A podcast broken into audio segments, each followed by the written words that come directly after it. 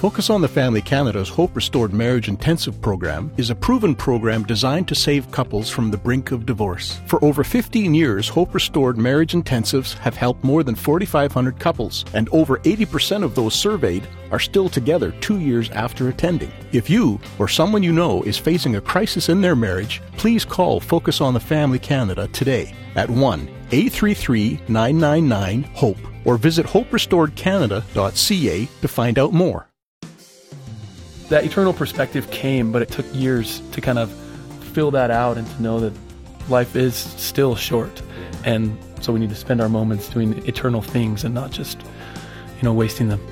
That's Ryan Frederick, and he joins us today on Focus on the Family along with his wife Selena. And your host is Focus President and author Jim Daly. I'm John Fuller. John, here's a question for you Is your marriage fierce? Fierce? Like I mean, angry? I don't know what that means. Okay, we're going to find fierce. out today. All right. Fierce. Do you have a fierce? We marriage? have fierce moments. How's that? Well, sure, but it sounds good. I like that idea of having a fierce marriage. I'm not quite sure yet what that will be defined as but we're going to talk more about that and what it means today with our guests.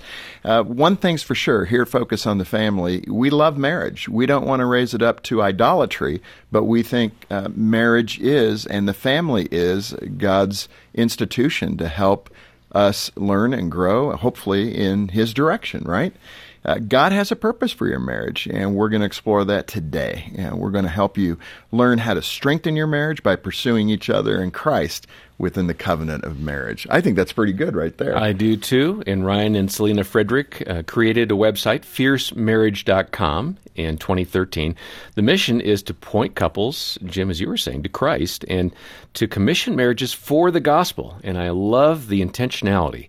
Uh, they've written a book by the name of Fierce Marriage. The subtitle is Radically Pursuing Each Other in Light of Christ's Relentless Love. And I should note that Ryan and Selena have three daughters. Ryan and Selena, welcome to Focus. Thank you for having yeah, us. Thank you for having us. glad to this be is big. I mean, yeah. uh, have a fierce marriage. That's a big statement and a big book. I mean, that's daring for you guys to write it. Ryan, uh, you first met Selena when you were, I think, in eighth grade. Is that right? You can Yeah. remember who you met in eighth, Eighth grade. grade. That's good. I can't forget her, that's for sure. I- good but answer. yeah, I, uh, H- How did you go from eighth grade classmates to romantically inclined, uh, what, teenagers or 20 somethings? Uh, well, it took some time. I had to kind of get my act together because Oh, good, Selena. Way to go.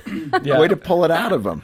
I didn't actually introduce myself till I think two years later. That's kind of normal for guys, yeah, right? I saw from a distance. You're still on the Two wall. years to work it No, up. it's being on the wall at the junior high Oh, dance, exactly. right? You never Yeah. get off the wall. and I still had like braces and bleached hair. I was in the like the Northwest grunge scene, you know, and she was way out of my league. But yeah, took some but time. how, seriously, how did? It's always good to hear a story like this, and you Mm-hmm. guys are a young couple, so it's wonderful to hear that the Lord still works through schools to bring people Mm-hmm. There you together go. for There marriage. you go, yeah. But I mean, you're junior high, right?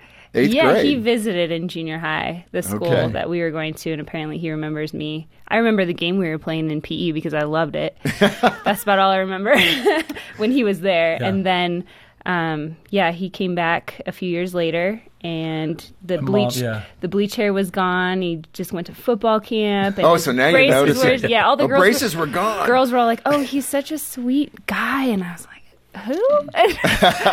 and then um, we were in uh, advanced English class together, and he started sharing his thoughts, and I, I was very overwhelmed by the brain power that was oh, inside. Oh, this is good. no, he started answering questions, and I was like, "Wow, he's really smart." And he's I call it providence because my mom, my mom's an English teacher, and so Oh. I had an edge. Yeah, How'd that go?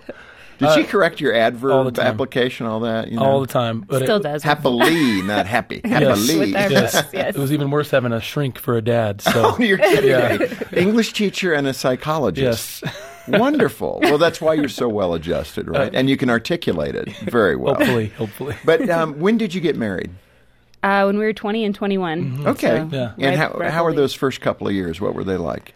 You know what? We were we dated for four years, and we were friends, really good friends before that. Mm-hmm. so, yeah, I'd say the first couple years of marriage were actually really really fun. Other Yeah. than what we talked about in our book, where you know things kind of went sideways health wise. But you know, we had our our fights, but it wasn't like this. We were so young, we didn't have our own. I feel like some of our our clashes, you know, when you get married that first year, um, you kind of are like, oh, your eyes are open to somebody, right? But I felt like we knew each other pretty well. That it wasn't like this. Oh, who is this person I'm living with, or who is this? Right. It really So those kind of things n- came a little bit later. to be normal annoyances, or Normal- yes. the normal annoyance of The just being with somebody else. Yes, yes. all I- the time. And we were busy together. We had a lot of things going on. It wasn't until we faced um, some bigger challenges outside of our community, like in our church and different things, that we really came to grips with. Oh, you don't believe that, or I. What? Well, how I, we're coming I, together want to get to like that, because you have a really unique story. You did some things early in your marriage that are a bit different. Taking a job in Switzerland, for example. uh, how long were you married when you went to Switzerland for that Uh, job? almost. We celebrated our two year anniversary coming home. So So, that was it. Yeah. I mean, you're two years into your marriage. You take a job in Switzerland to be an au pair, I believe. to be an au pair and, to ride horses. Yep. and Ryan gets hired on to be Yeah. kind of the ranch hand. Yeah, I was basically. tag along hire. Yeah, Yeah. that's okay. That's okay. It sounds exciting. Um, what happened? Well, we uh, just finished our college finals. He, Ryan was very, very sick.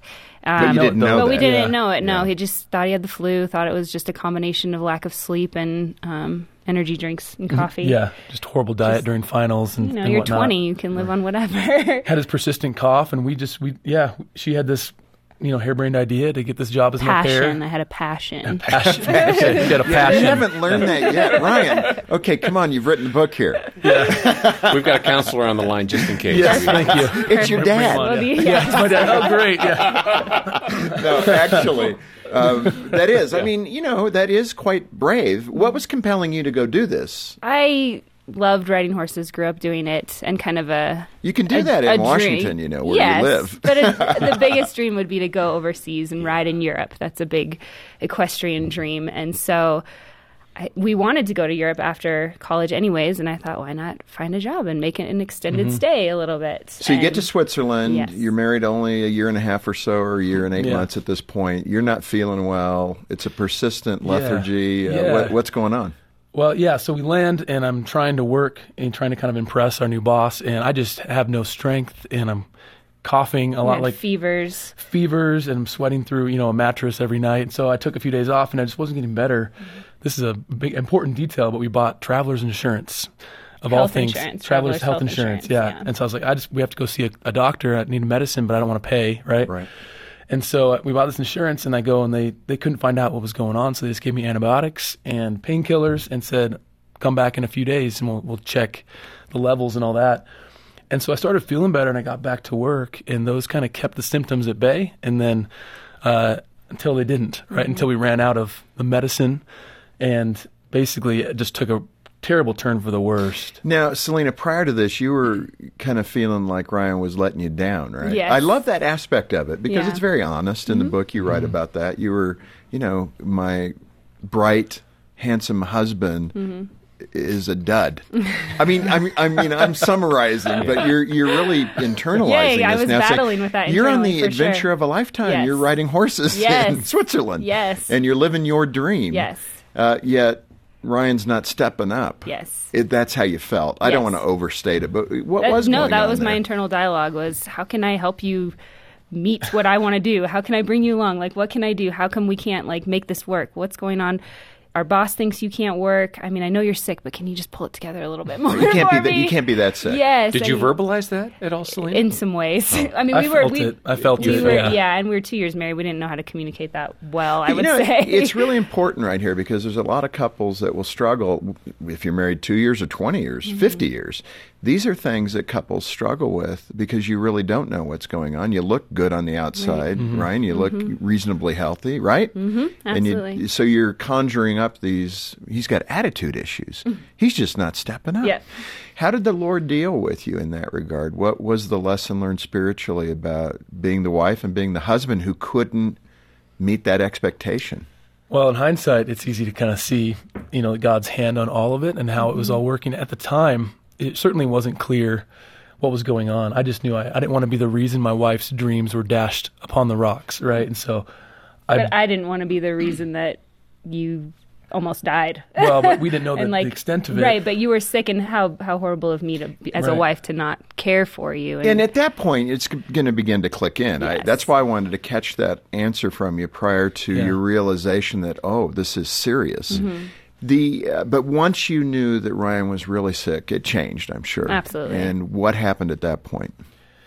Well, uh, yeah, the diagnosis came down, and basically they found out that I had a an infection on my heart. I have a congenital defect that never knew about, and it the poor diet and the lack of sleep and the hard work and all that kind of contributed to this perfect storm that um, led to this diagnosis. I mean, for folks listening, it was a bacterial infection on your heart valve, right? yeah, yeah, it was That's a little scary. Mm-hmm. Yeah, yeah. And they get in there, and there's a two. It's two centimeters in length, and it's flapping around like a There's a flag. bacterial growth There's a on growth the valve. on the valve. Just flapping. just flapping around and the doctors kind of looked at it and judging by their reaction we got pretty scared because mm. it's not like oh just take some medicine and go home it's like this is a bad thing. their reaction was we need to get you to the state hospital of zurich now and they got the i think it was the head cardiologist for all of zurich hmm. on the phone they, we have this american kid he's got endocarditis what do we do and it was really crazy because we weren't swiss citizens so we didn't fit their system Right. that's why the medical The insurance insurance was so paid huge off. Yes. Yeah. and we ended up being an inpatient. So spent a week trying to treat it, and all of a sudden I felt vindicated. Okay, I'm not just a, I'm not just a wimp, right? Yeah. I'm actually Right. sick. After all these months and weeks Yeah. of feeling Yeah. less than. My boss, you know, our boss at the time, he apologized because he, you know, he thought I was a slacker. He thought I was just being lazy.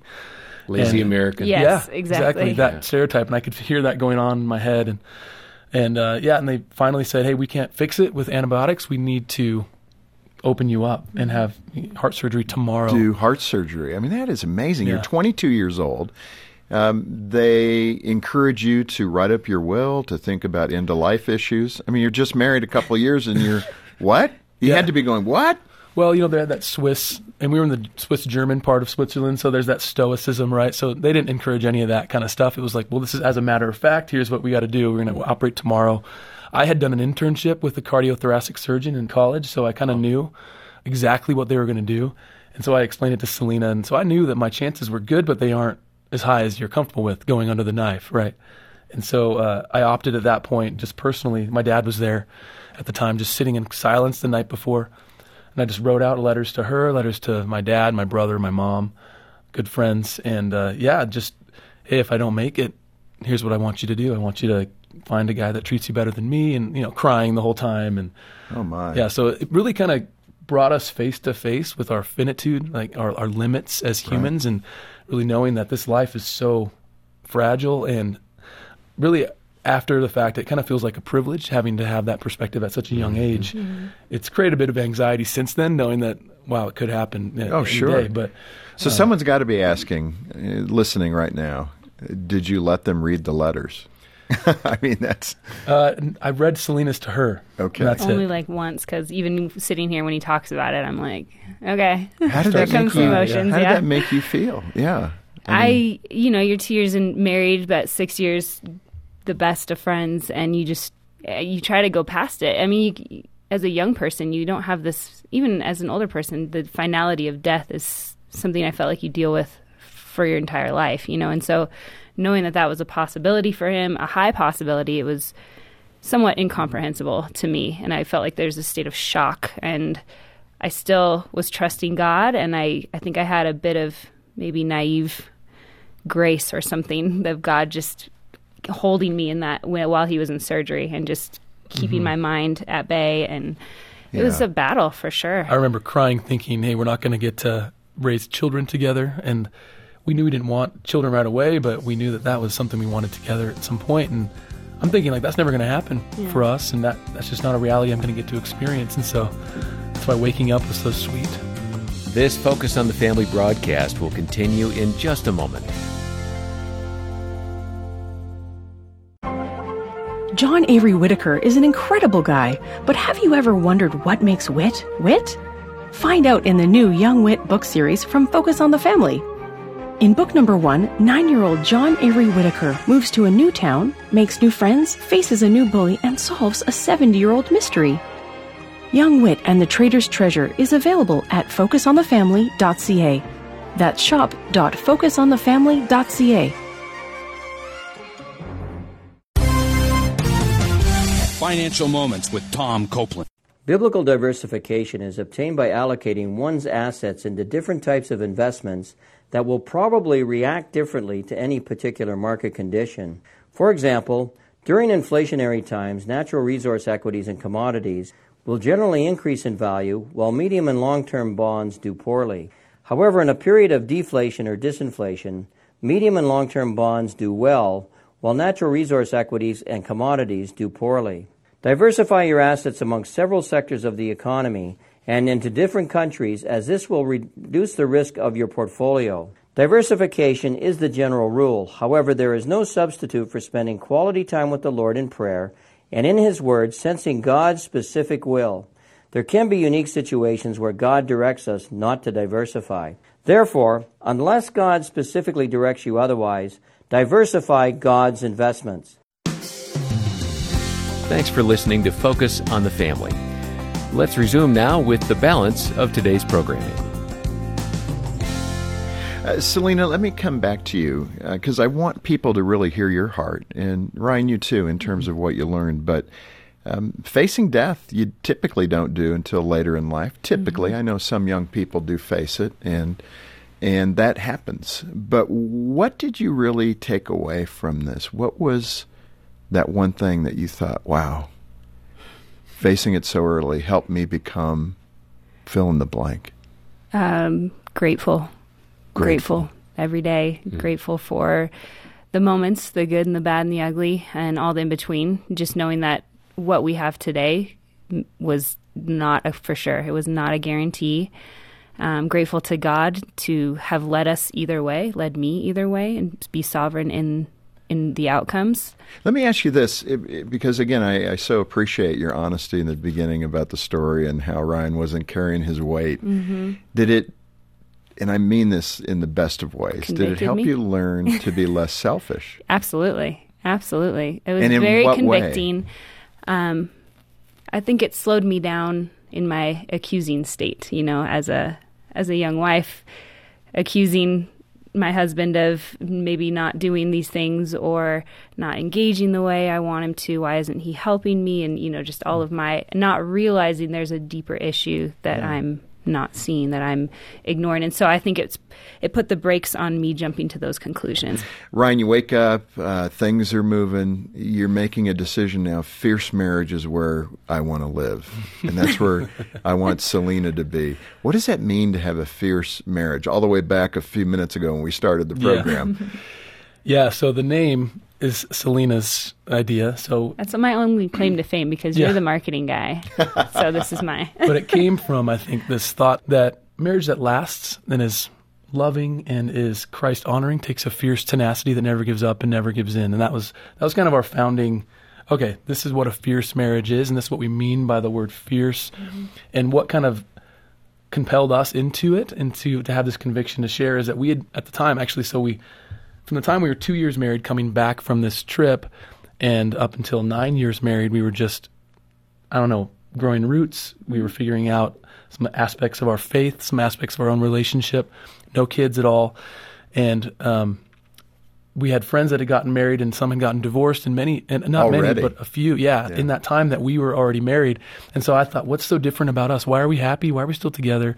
And of course, we, we landed on simply it's Jesus. He's the only reason. I don't mean that as a pat answer, but he's the reason that we're we can have grace toward each other and we can still he's the fuel behind he's us the having fuel behind it, yeah. marriage. Well, let me and let me dig into the fierce marriage because again, you can take that in a lot of different ways. Fierceness can be negative. It can sure. be used as a weapon. Yeah. Particularly in marriage, you can be a fierce husband right. in all the wrong ways. Mm-hmm. Yes. Describe more adequately what f- spiritual fierce marriage looks like. What does it mean when you wake up in the morning? What do you do? Yeah, so I think it's summarized in the subtitle of our book Radically Pursuing Each Other in Light of Christ's Relentless Love. And that's really become kind of the refrain is that we only love each other because we are loved. And we can only love each other the biblical love because to the extent that we experience the love of Christ in the gospel, right?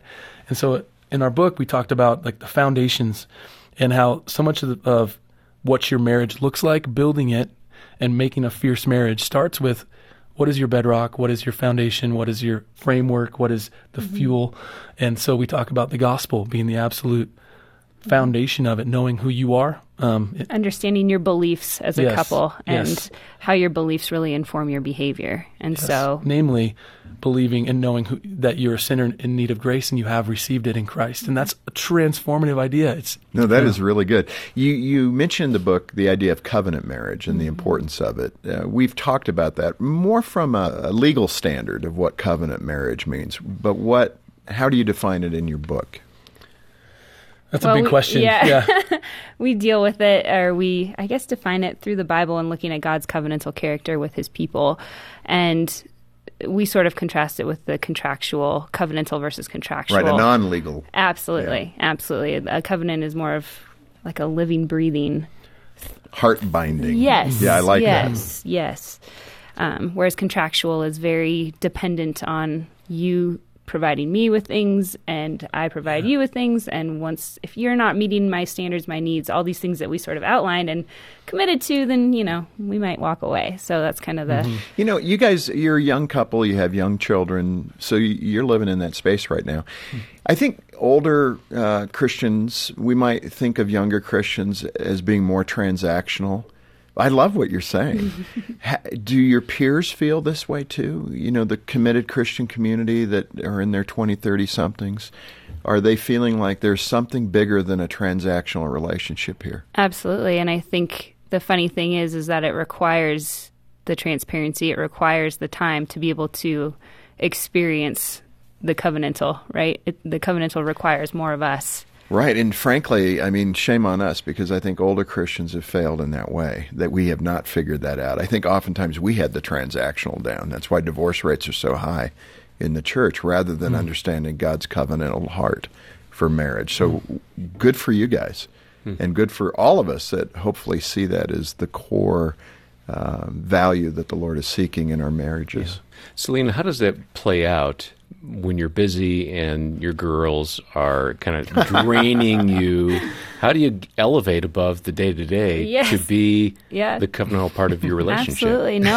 Under your breath. That's a good Okay. one. yes, uh, definitely reminding, reminding, reminding myself whether it's being in Scripture and knowing it as much as I can, knowing and understanding who God is, who I am in light of who He is, knowing God through His Word, um, but also knowing that the Holy Spirit is with me and can empower me to die to myself when I don't feel like it, to make those right decisions when I don't feel like it or I don't want to, knowing that there's a bigger outcome, there's life beyond this momentary death of wanting to yell at my husband or lock my kids in their room for five minutes because I'm going to go crazy or something. I think it's also being freed to go back to them too and Yeah. apologize and repent to your Oh, own yeah. kids and say, "Hey, I'm a sinner too. I need Jesus, need and I need your forgiveness. Here's what I did wrong." And It's always good, especially good in marriage. I mean, it's good when you do that with your kids. I think in some ways it's harder to do it with your spouse. Yes. Ironically. Uh, Ryan, something in your book really caught me because after your heart surgery, the doctors left uh, some wires attached to your heart that I guess were coming out of your chest. Seems a little odd. Kind of the Iron Man look, Did they right? forget or what? They, you know, Yeah. but I guess it was intentional so that they could, if they needed Yeah. to, they can jumpstart your heart. Yeah. But what spiritual application did Yeah. you uh, apply to that? that was, yeah, I, I love that because the analogy that I drew from it is at any moment they could give life or death, right, by these wires that were connected to these strategic parts of my heart. And the parallel that I drew is in communication, right? As a spouse, you have a direct line to each other's heart. Like they've given you access that's unprecedented uh-huh. for any other person, ideally.